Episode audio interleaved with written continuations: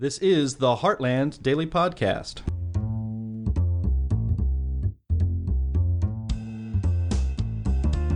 Is a day this July the hottest in the last 120,000 years?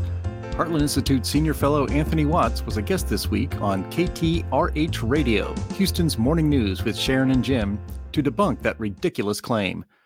Anthony also talks about how and why alarmists have changed the term global warming to climate change, which means you can blame every bit of extreme weather on human activity. That is also a claim not backed up by science. Before we get to the rest of the podcast, I want to tell you about a great event coming up that you will not want to miss the Heartland Institute's 39th Anniversary Benefit Dinner. It will be held Friday, September 8th at the Marriott Chicago O'Hare Hotel a convenient place for people in Chicagoland as well as people flying in from out of town. Our featured speaker is John Stossel, one of the few libertarians who has ever risen to the top of American media. He's the winner of 19 Emmys, a Peabody Award, and five honors from the National Press Club.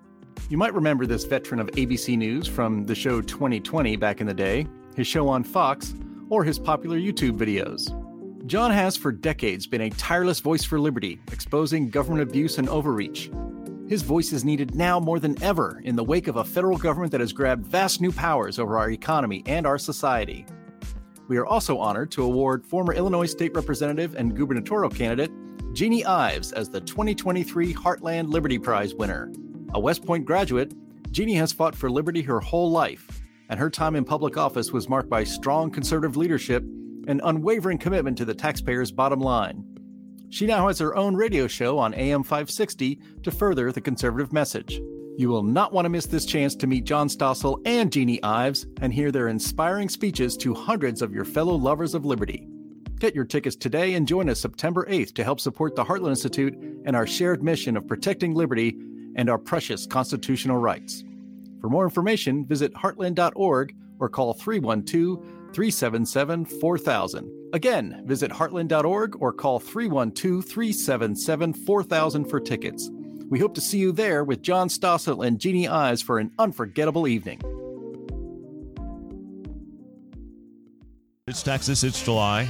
Soon to be August. We're going to have heat probably right through September. We usually do. Nothing unusual about that. And there's also nothing all that unusual about 98 degrees or a heat index above 100 or heat advisory. Those are things we just deal with here in Texas because we live in Texas.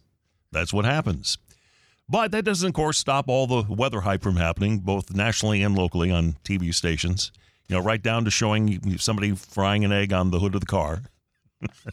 that type of thing. Anthony Watts joins us, senior fellow at the Heartland Institute. I think the thing that really got to me was when uh, Representative Ilhan Omar said Earth broke a heat record last set in 117,977 BC.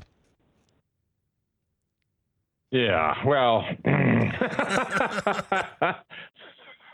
and you know, I don't have a lot to say about that except, you know, she's not a scientist and she's not a historian and she's certainly not a meteorologist. But I can say this we didn't have any thermometers back then, nor did we have any people driving SUVs around no, that's a fact. We we know that we know that the Earth has done a lot of things on a what a cyclical basis, for lack of a better way to put it. Would you agree with that?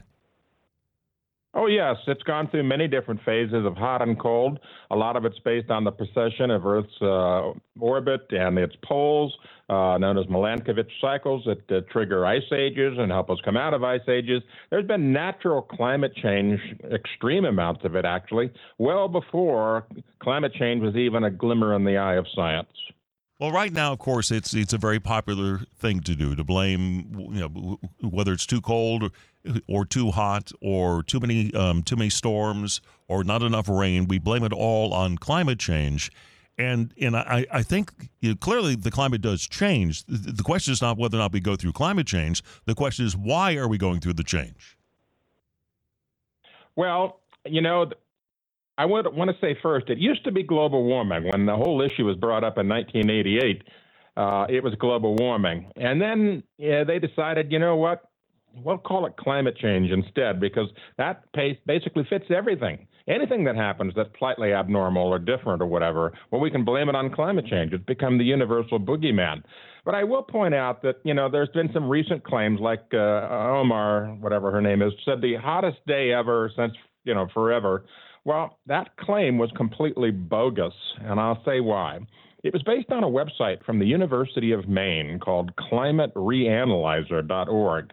And on July 4th, the data that that thing puts together, which is actually not real data, not real temperatures, it's massage data as part of a forecast model, ticked up a little bit and it went over 17 degrees centigrade. Well, that got picked up on social media and everyone is, you know, caterwauling about it, saying, hey, look, hottest temperature ever. Oh no. And, you know, social media picked it up and went viral. And then the regular mainstream media picked it up without checking. Now, this is not an official temperature record. This doesn't come from NOAA or, you know, the European Space Agency or NASA or anything like that.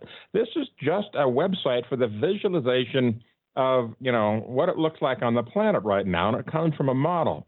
And so what happened is is that on July 5th, the Associated Press ran a story talking about it, saying that the Earth hit an unofficial record high temperature this week and stayed there. But then, two days later, they backed off and they put up a disclaimer. And basically, what happened is NOAA, the National Oceanic and Atmospheric Administration, started uh, backing off and saying, we can't confirm this record.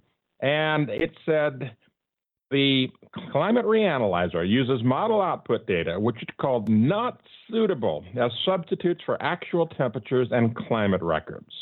So basically, in the space of two days, we went from the hottest day ever to you know temperature that's not suitable for purpose.